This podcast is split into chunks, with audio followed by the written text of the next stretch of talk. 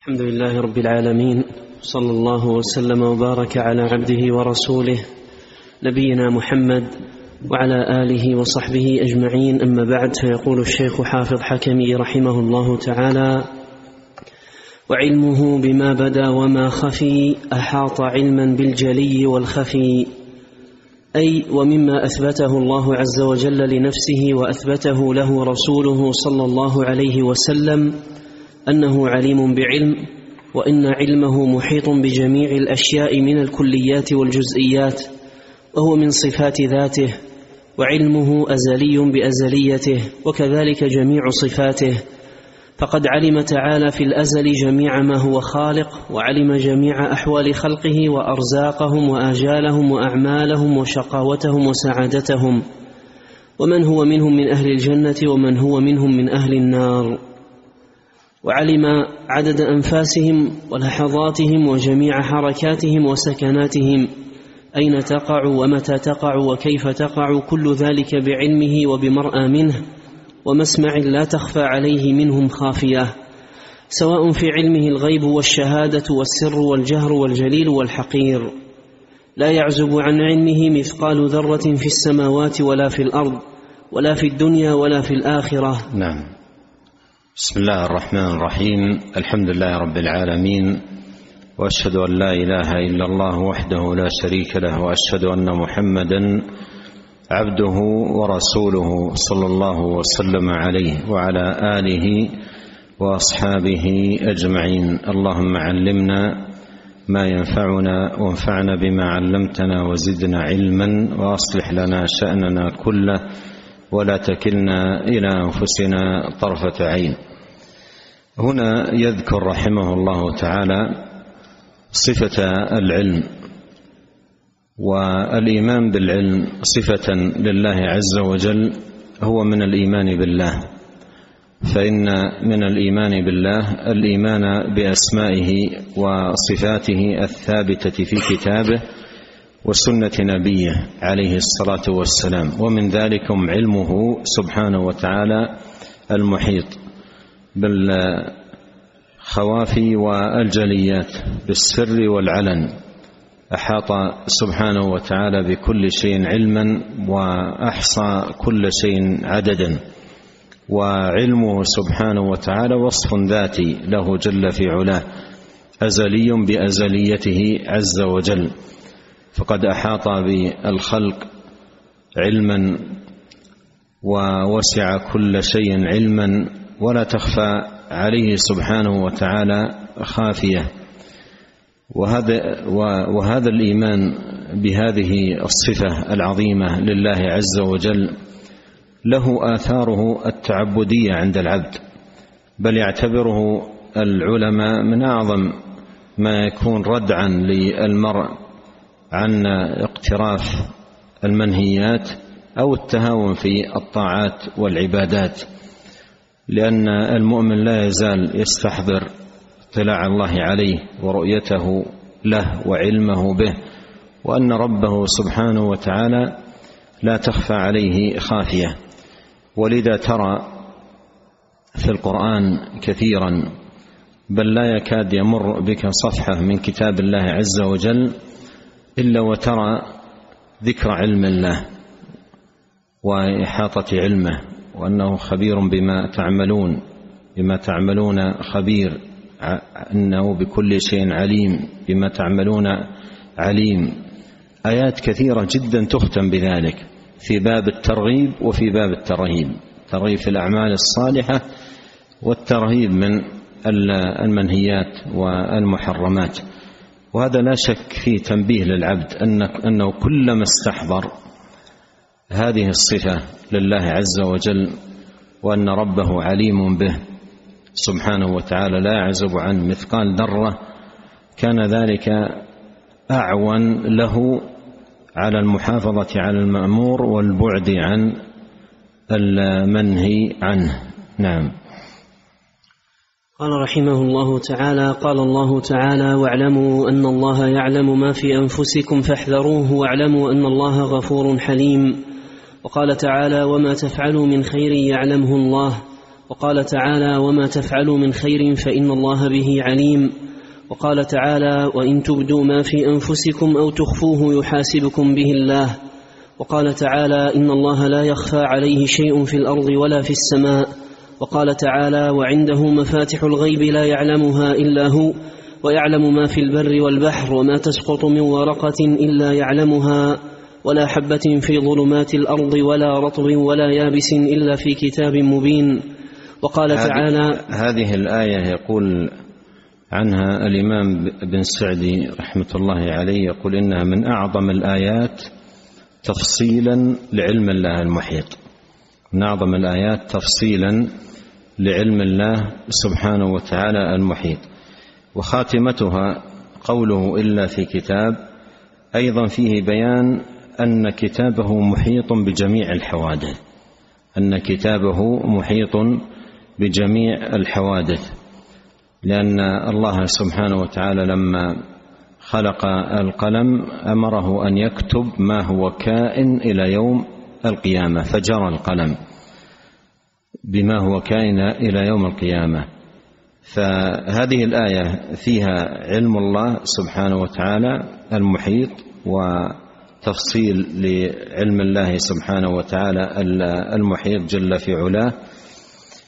لا وعنده مفاتح الغيب لا يعلمها إلا هو ويعلم ما في البر والبحر وما تسقط من ورقة إلا يعلمها ولا حبة في ظلمات الأرض ولا رطب ولا يابس إلا في كتاب مبين. فهذا تفصيل علم الله سبحانه وتعالى. الذي أحاط بكل شيء بكل شيء. وكل لفظة في هذه الآية تحتها تحتها من التفاصيل الشيء العظيم جدا. وينبهر الإنسان عندما يقف عند التفاصيل فيما يتعلق بالفاظ هذه الآية. مثلا قوله سبحانه وتعالى وما تسقط من ورقة وما تسقط من ورقة. إلا احاط بها علم الله. كم هذا الورق الذي يتساقط من أوراق الأشجار؟ أشجار البراري وأشجار المزارع وأشجار البحار. ما تسقط من ورقة إلا يعلمها. فلما تقف على دقائق التفاصيل في هذا وأن الله سبحانه وتعالى أحاط به علما أحاط بما في البر وما في البحر أحاط بكل شيء علما وأن الله سبحانه وتعالى لا يعزب عن علمه شيء ولا مثقال ذرة سبحانه وتعالى. فالحاصل هذه الآية العظيمة فيها التفصيل العظيم لعلم الله سبحانه وتعالى المحيط. ومن من المناسب وأيضا هو من التدبر لكتاب الله سبحانه وتعالى أن يقف الإنسان متاملا متدبرا حتى يقوى إيمانه بعلم الله. حتى يقوى إيمانه بعلم الله لأن قوة الإيمان بعلم الله سبحانه وتعالى المحيط له اثر على العبد. أثر عظيم جدا على العبد في حياته في سلوكه في عبادته.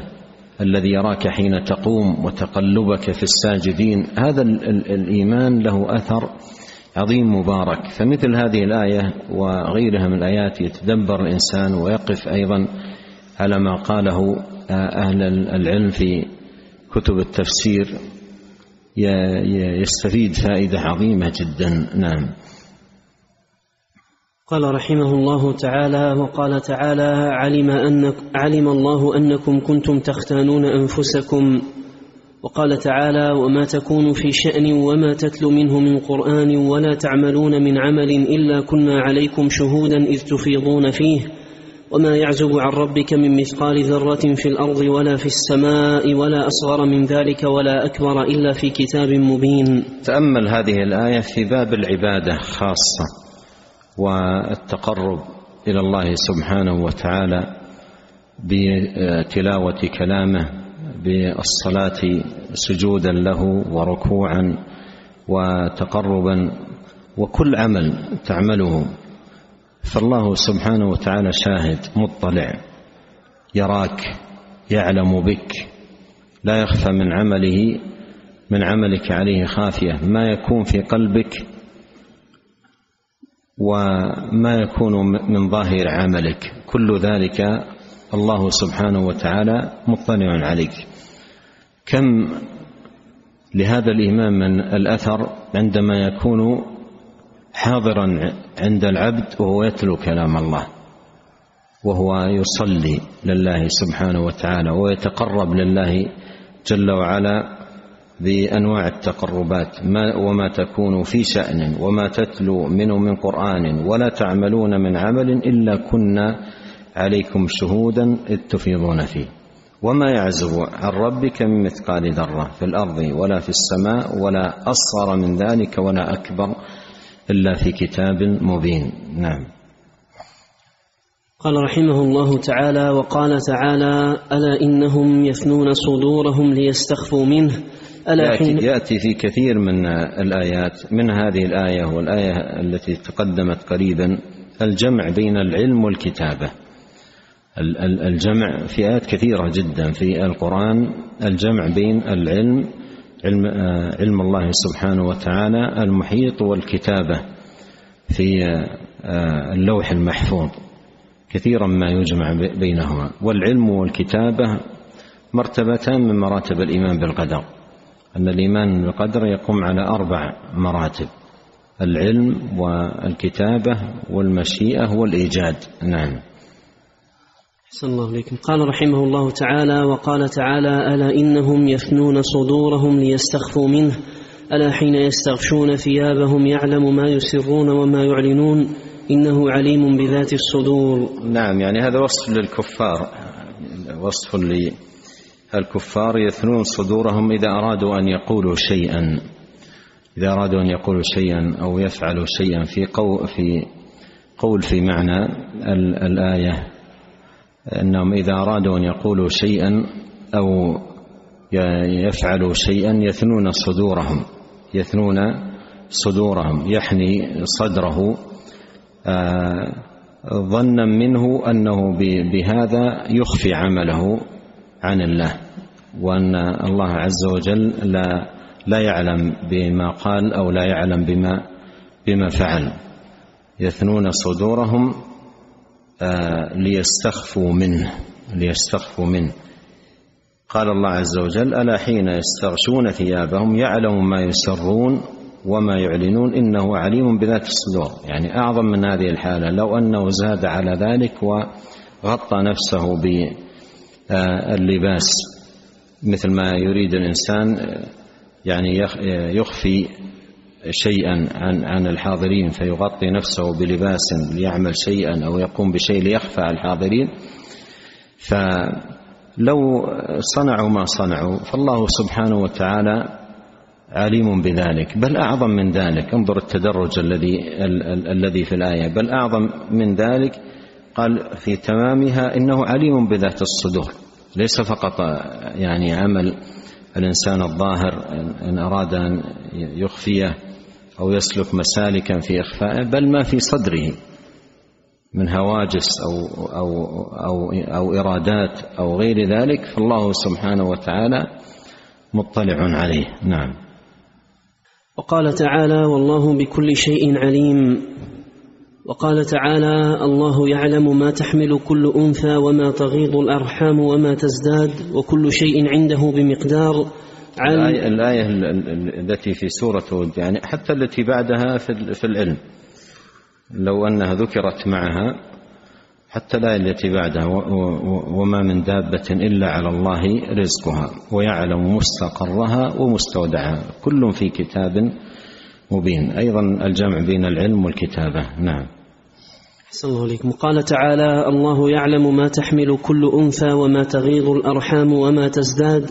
وكل شيء عنده بمقدار عالم الغيب والشهادة الكبير المتعال سواء منكم من أسر القول ومن جهر به ومن هو مستخف بالليل وسارب بالنهار. نعم قوله سبحانه وتعالى وما تغيض الأرحام وما تزداد.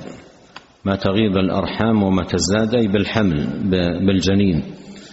ومن آه، النساء من تطول مدة حملها منهم من تقصر منهم من يخرج ولدها خداجا يعني قبل المدة منها منهم منها من تتم مدة ولدها في رحمها. وهذه كلها الله سبحانه وتعالى عليم بها عليم بها أحاط علمه سبحانه وتعالى بكل شيء. وهذه الآية فيما أحسب الله أعلم نافعة للمرأة في وقت الحمل. يعني قد تضجر المرأة وقد لكن إذا تأملت هذا الأمر وأن أنه بمقدار وأن الله سبحانه وتعالى علمه جل وعلا محيط بذلك. قال عز وجل يعلم ما تحمل كل أنثى وما تغيض الأرحام وما تزداد كل شيء عنده بمقدار. وكل شيء عنده بمقدار. ومن ذلكم الوقت الذي يكون فيه خروج الولد لهذه الدنيا.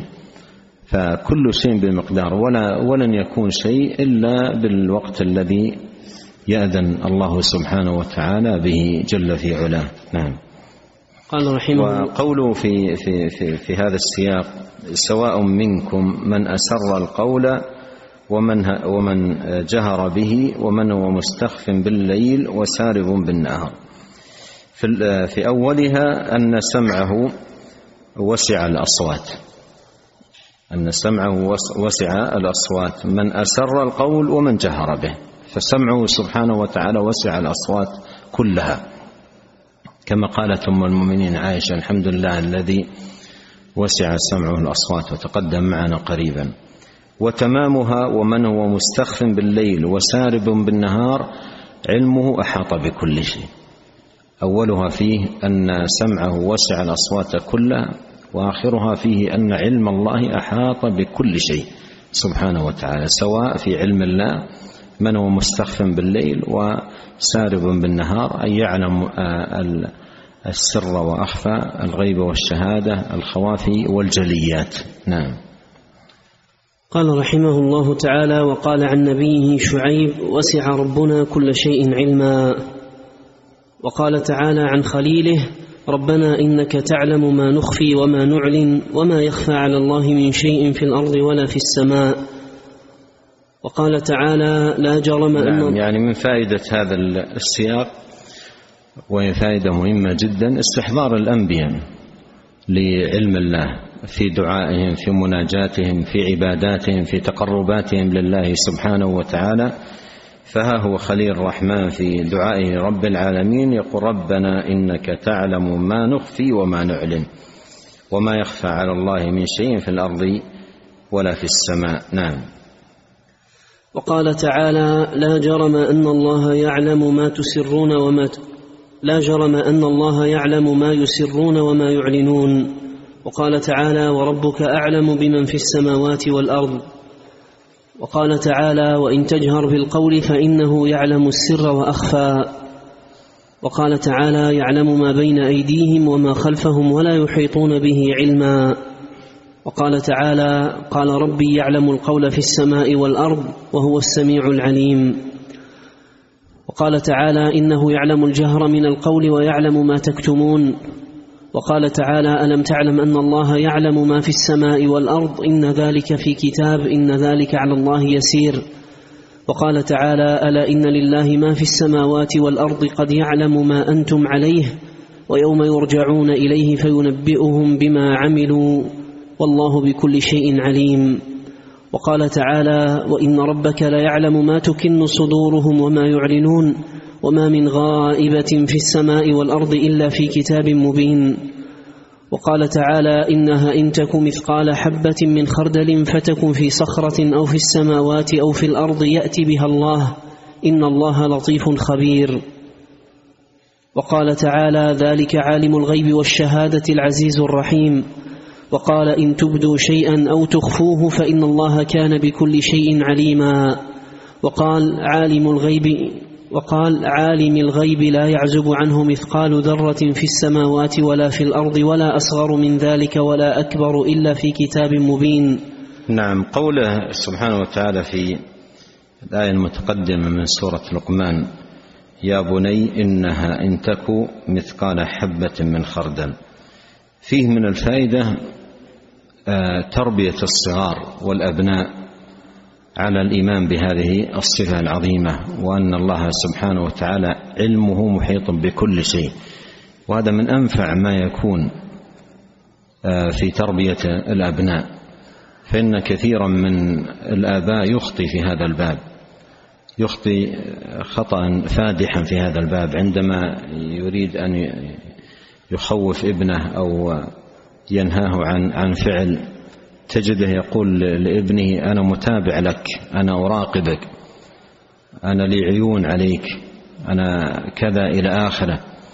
ثم على أيام يكتشف الولد أن والده ما عنده قدرة أصلا على أن يتابع فيبدأ يقع في الانفلات بخلاف ما إذا رباه على الإيمان بعلم الله واطلاع الله عليه. انظر هذه التربية ما أعظمها يقول لابنه يا بني إنها إن تك مثقال حبة.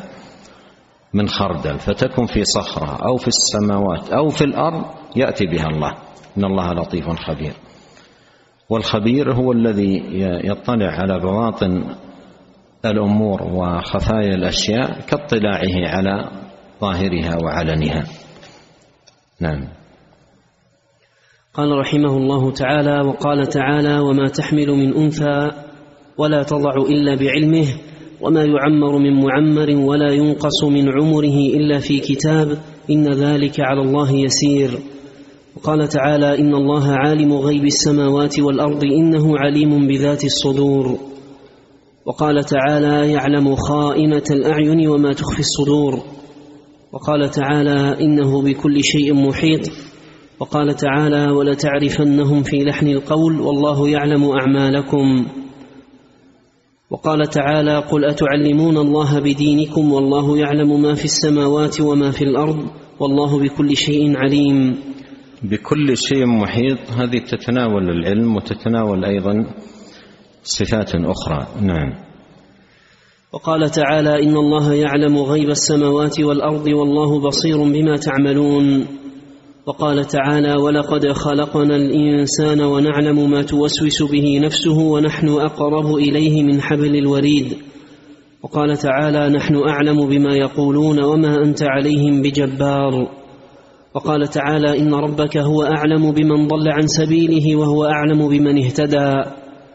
وقال تعالى هو أعلم بكم إذ أنشأكم من الأرض وإذ أنتم أجنة في بطون أمهاتكم. فلا تزكوا أنفسكم هو أعلم بمن اتقى. وقال تعالى يعلم ما يلج في الأرض وما يخرج منها وما ينزل من السماء وما يعرج فيها وهو معكم أينما كنتم والله بما تعملون بصير. وقال تعالى ألم تر أن الله يعلم ما في السماوات وما في الأرض؟ ما يكون من نجوى ثلاثة إلا هو رابعهم ولا خمسة إلا هو سادسهم ولا أدنى من ذلك ولا أكثر إلا هو معهم أينما كانوا ثم ينبئهم بما عملوا يوم القيامة. إن الله بكل شيء عليم. لعلكم تلاحظون أن الآيات في الغالب التي يسوقها يسوقها على ترتيب المصحف يتخللها أحيانا بعض الآيات لكن في الغالب يستعرض المصحف ويورد الآيات رحمه الله تعالى. وأحسب والله أعلم أنه كان يكتب من حفظه. لأن رأيت في يعني بعض الطبعات القديمة قبل هذه الطبعات التي ينزل فيها ما في المصحف مباشرة بعض الطبعات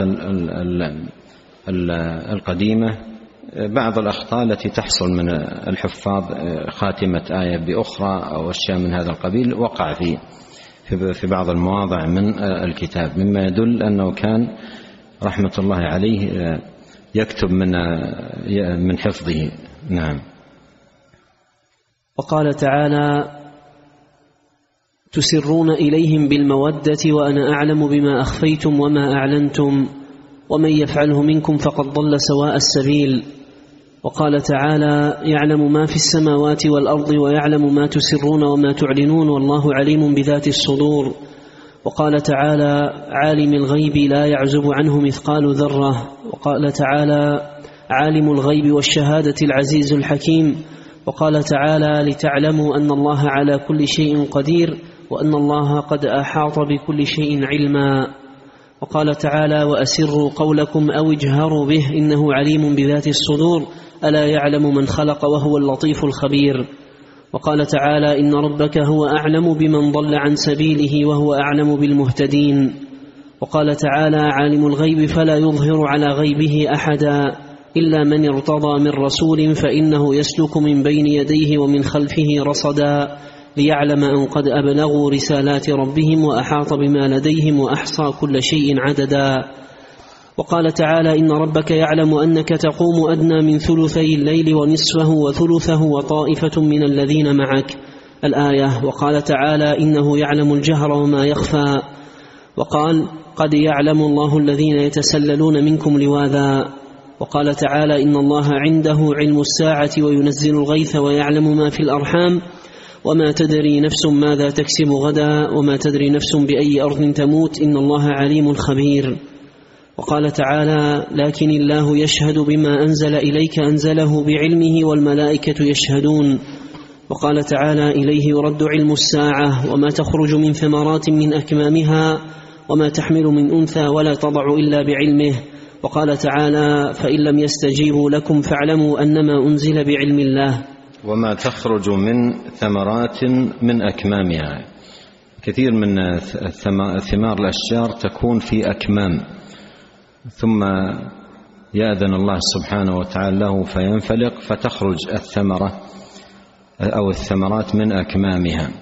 فكل هذه التفاصيل وهذه الدقائق في النباتات وفي الناس وفي علم الله سبحانه وتعالى محيط بذلك كله جل في علاه.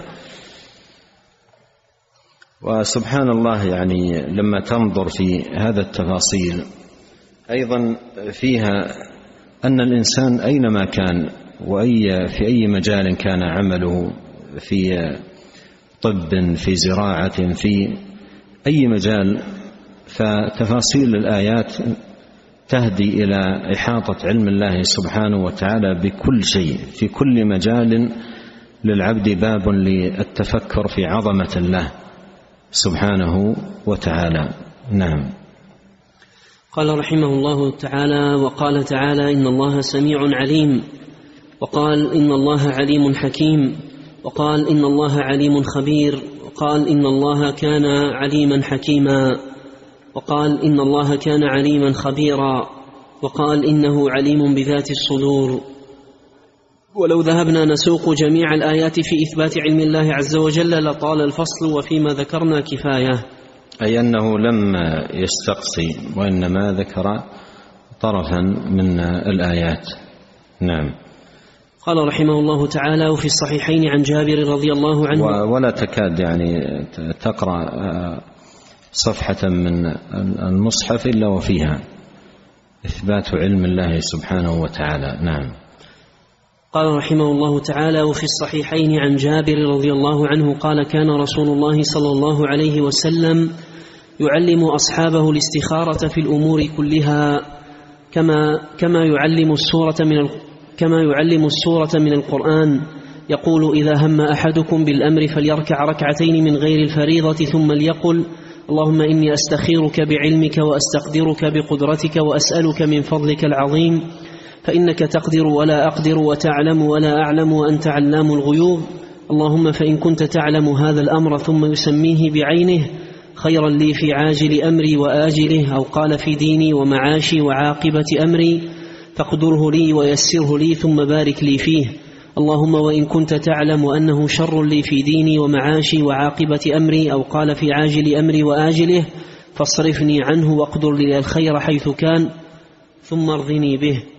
وفيهما من حديث تعاقب الملائكة بأطراف النهار فيسألهم وهو أعلم بهم.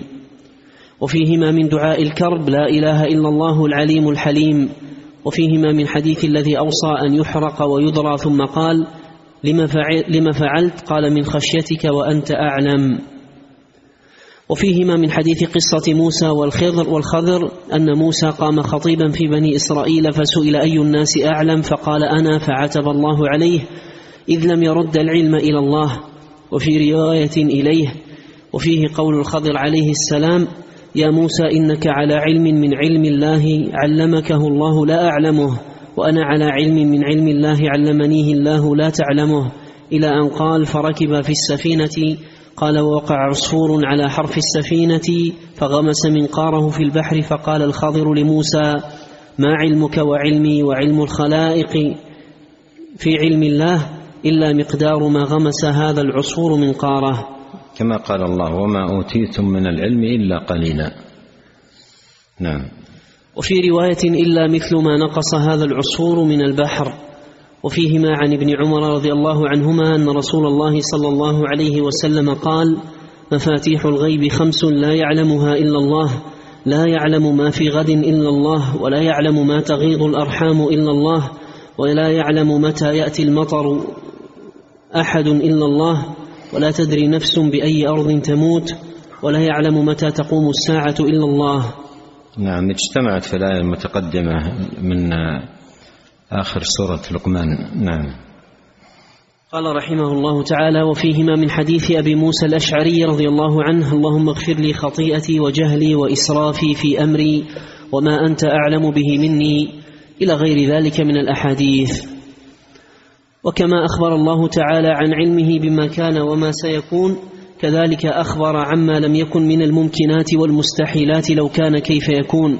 فقال تعالى في الممكن على تقدير وقوعه وقالوا لولا أنزل عليه ملك ولو أنزلنا ملكا لقضي الأمر ثم لا ينظرون ولو جعلناه ملكا لجعلناه رجلا وللبسنا عليهم ما يلبسون وقال تعالى ولو جعلناه قرآنا أعجميا لقالوا لولا فصلت آياته أعجمي وعربي الآية وقال تعالى وأقسموا بالله جهد أيمانهم لئن جاءتهم آية ليؤمنن بها قل إنما الآيات عند الله وما يشعركم أنها إذا جاءت لا يؤمنون ونقلب أفئدتهم وأبصارهم كما لم يؤمنوا به أول مرة ونذرهم في طغيانهم يعمهون وقال تعالى ولو نزلناه على بعض الأعجمين فقرأه عليهم ما كانوا به مؤمنين وقال تعالى في المستحيلات لو قدر إمكانها لو كان فيهما آلهة إلا الله لفسدتا فسبحان الله رب العرش عما يصفون. وقال تعالى ما اتخذ الله من ولد وما كان معه من إله إذا لذهب كل إله بما خلق ولعلى بعضهم على بعض. سبحان الله عما يصفون. عالم الغيب والشهادة فتعالى عما يشركون. وقال تعالى قل لو كان معه آلهة كما يقولون إذا لابتغوا إلى ذي العرش سبيلا سبحانه وتعالى عما يقولون علوا كبيرا نعم. إلى غير ذلك. نعم قوله رحمه الله تعالى وقال تعالى في المستحيلات لو قدر إمكانها. يعني عندي أن ترك هذه العبارة أولى.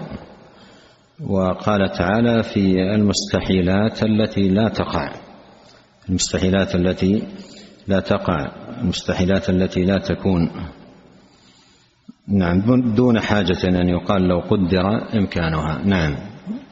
قال رحمه الله تعالى وأنكرت الجهمية والمعتزلة أن يكون لله علم أضافه إلى نفسه إضافة الصفة إلى الموصوف فأنكروا أن يكون أنزل القرآن بعلمه وأن أنثى لا تحمل ولا تضع إلا بعلمه وجحدوا أن يكون قد أحاط بكل شيء علما. وحاربوا نصوص الكتاب والسنة وجميع سلف الأمة فليس معبودهم هو العليم الخبير الذي هو بكل شيء عليم وإنما يعبدون العدم المحض الذي لا حقيقة له ولا وجود الذي لا حقيقة له ولا وجود فليصفوه بما شاءوا فبعدا للقوم الظالمين. نعم لأن هذه الصفات ليست صفات للرب وإنما صفات للعدم. فليصفوا هذا العدم الذي آه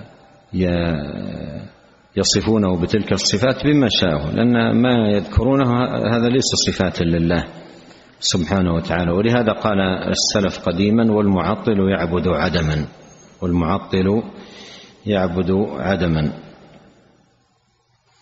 آه، أيضا في خاتمة الدرس من باب المداعبة فقط. بعض المتون بعض المتون أحيانا يكون فيها قصور إما في البيان فتفهم خطأ وأحيانا تكون واضحة وأيضا تفهم خطأ. فأنا نبهت في الدرس الماضي أن الدرس يتوقف لمدة أسابيع يوم الخميس فقط. فالبعض يعني فهم أنه يتوقف لمدة أسابيع ليس الخميس فقط وإنما يتوقف الدرس لأسابيع. فأظن بعضهم فاتهم الدرس اليوم بناء على هذا الفهم.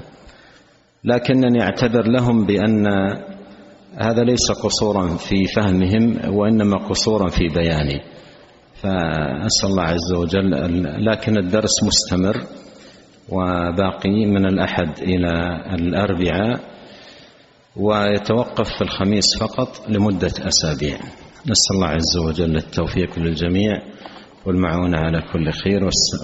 وسبحانك اللهم وبحمدك. أشهد أن لا إله إلا أنت. أستغفرك وأتوب إليك. اللهم صل وسلم على عبدك ورسولك نبينا محمد وآله وصحبه. جزاكم الله خيرا.